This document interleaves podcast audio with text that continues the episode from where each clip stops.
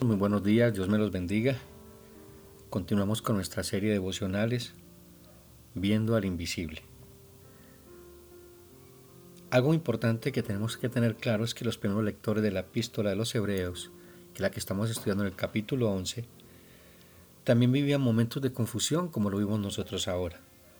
Habían recibido el mensaje del Evangelio, anunciado por el Señor Jesucristo y confirmado por los apóstoles, pero estaban en peligro de deslizarse y apartarse de la pureza de su mensaje. Así está la iglesia en este tiempo. Se está deslizando poco a poco en la incredulidad, en filosofías de hombres, en lo que llamamos humanismo, moralismo, la revolución moral, pero una cantidad de, de doctrinas equivocadas que están permeando la iglesia. Por eso es que dice el escritor de Hebreos, por tanto es necesario que con más diligencia atendamos las cosas que hemos oído, no sea que nos deslicemos, porque si la palabra dicha por medio de los ángeles fue firme, y toda transgresión y desobediencia recibió justa retribución, ¿cómo escaparemos nosotros si descuidamos una salvación tan grande? La cual, habiendo sido anunciada primeramente por el Señor, nos fue confirmada por los que oyeron. Qué tremendo este texto, amados hermanos. Nos podemos deslizar de la fe. Eso estaba pasando con la gente de que recibió la carta a los hebreos. Algunos de sus compañeros ya habían abandonado la fe, probablemente habían vuelto al judaísmo, que es lo que atentaba en esa época. Porque el judaísmo, ellos al renunciar al judaísmo, pues los eh, judíos eran sus enemigos y el mismo imperio romano. Pero la parte religiosa, la oposición al judaísmo. Entonces muchos de ellos, para evitar la persecución, lo que hicieron fue adoptar de nuevo las leyes y las normas del judaísmo. Existía una fuerte tensión entre los judaizantes que intentaban unir el evangelio cristiano y las prácticas ceremoniales de la ley y otro, o sea, Cristo más las obras de la ley. Eso es lo que ellos pretendían.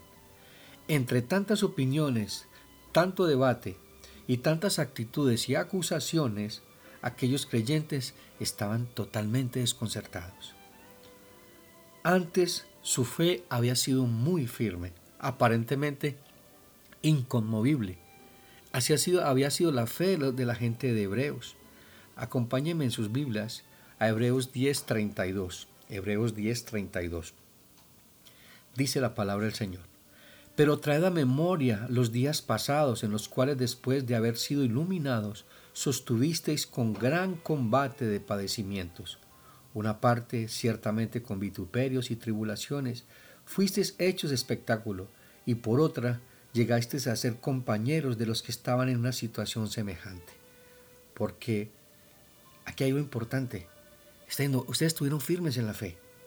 Estuvieron firmes en la fe. Y ahora, ¿qué está sucediendo? ¿Qué está sucediendo? Y mire lo que luego dice. Porque de los presos también os compadecisteis, y el despojo de vuestros bienes sufristeis con gozo, sabiendo de que tenéis en vosotros una mejor y perdurable herencia en los cielos Está hablando de que estos creyentes tenían puestos ojos en el cielo, extranjeros y peregrinos. Dice, no perdáis pues vuestra confianza, que tiene grande galardón, porque es necesaria la paciencia para que habiendo hecho la voluntad de Dios, obtengáis la promesa.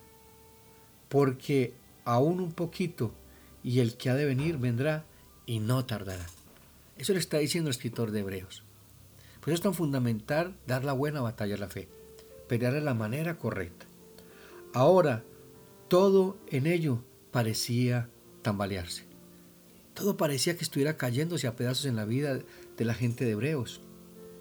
Por esto fue escrita la epístola a los Hebreos, para confirmar a los lectores en su fe.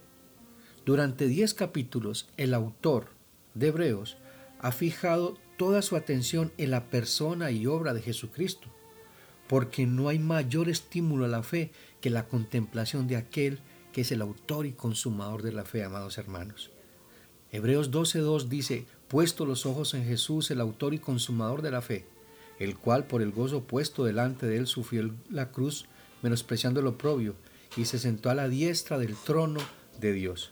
Así es que tenemos que correr la carrera a la fe, puesto los ojos en Jesús, el autor y consumador de la fe. Debe ser así, amados hermanos, pero estamos corriendo la carrera de la fe, puesto los ojos en el mundo, en los deleites de los ojos, en la vanagloria de la vida. estamos corriendo como debe ser. Primer principio que nos ayudará a sostenernos como viendo lo invisible. Primero, la fe verdadera persevera. La fe verdadera persevera. ¿Quién de nosotros conoce el fondo de su propio corazón? Ninguno. Todos estamos en medio del aprendizaje de la vida y una de las asignaturas es el conocimiento de nosotros mismos. Creemos que nos conocemos, pero el tiempo y las circunstancias revelan facetas de nuestro carácter hasta que entonces desconocidas por nosotros mismos. Por eso es que el escritor, el profeta Jeremías, dice, engañoso es el corazón más que todas las cosas y perverso, ¿quién lo conocerá? Por eso también el apóstol Pablo en 2 Corintios dice, examinaos a vosotros mismos, a vosotros mismos si estáis en la fe.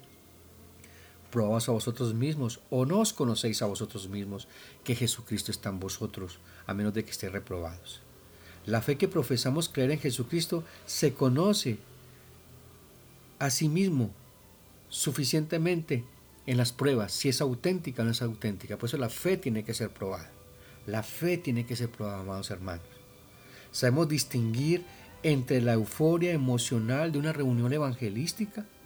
Podemos distinguir entre la fe basada en emociones a lo que es la verdadera fe revelada en la palabra de Dios, porque dice que la fe viene por el oír la palabra de Dios, no por las emociones. Las emociones no son pecaminosas, son pecaminosas cuando gobiernan lo que dice el Señor, cuando está por encima lo que ha dicho el Señor. La fe basada en Jesús debe distinguir y marcar la diferencia entre nosotros. El objeto de nuestra fe debe ser y tiene que ser Jesucristo, puesto los ojos en Jesús, el autor y consumador de la fe. La palabra de Dios nos enseña sobre la naturaleza misma de la fe, en qué consiste, cómo funciona, cómo se manifiesta. Lo hace para confirmarnos en la fe que profesamos. Por eso es que Hebreos 4:12 dice, porque la palabra de Dios es viva y eficaz, más cortante que todas que toda espada de dos filos, y penetra hasta partir el alma y el espíritu y las coyunturas y los tuétanos, y discierne los pensamientos y las intenciones del corazón. Y no hay cosa creada que no sea manifiesta en su presencia, antes bien todas las cosas están desnudas y abiertas a los ojos de aquel a quien que tenemos que dar cuentas. La verdadera fe tiene que perseverar en medio de las pruebas, en medio de las dificultades. Hermano, realmente tenemos que mirar si estamos creyendo, cómo estamos creyendo, y en quién estamos creyendo. ¿Cuál es el objeto de nuestra fe? El objeto de nuestra fe tiene que ser Cristo. Y tenemos que correr la carrera puesto los ojos en Jesús, el autor y consumador de la fe. Dios les bendiga. Un fuerte abrazo.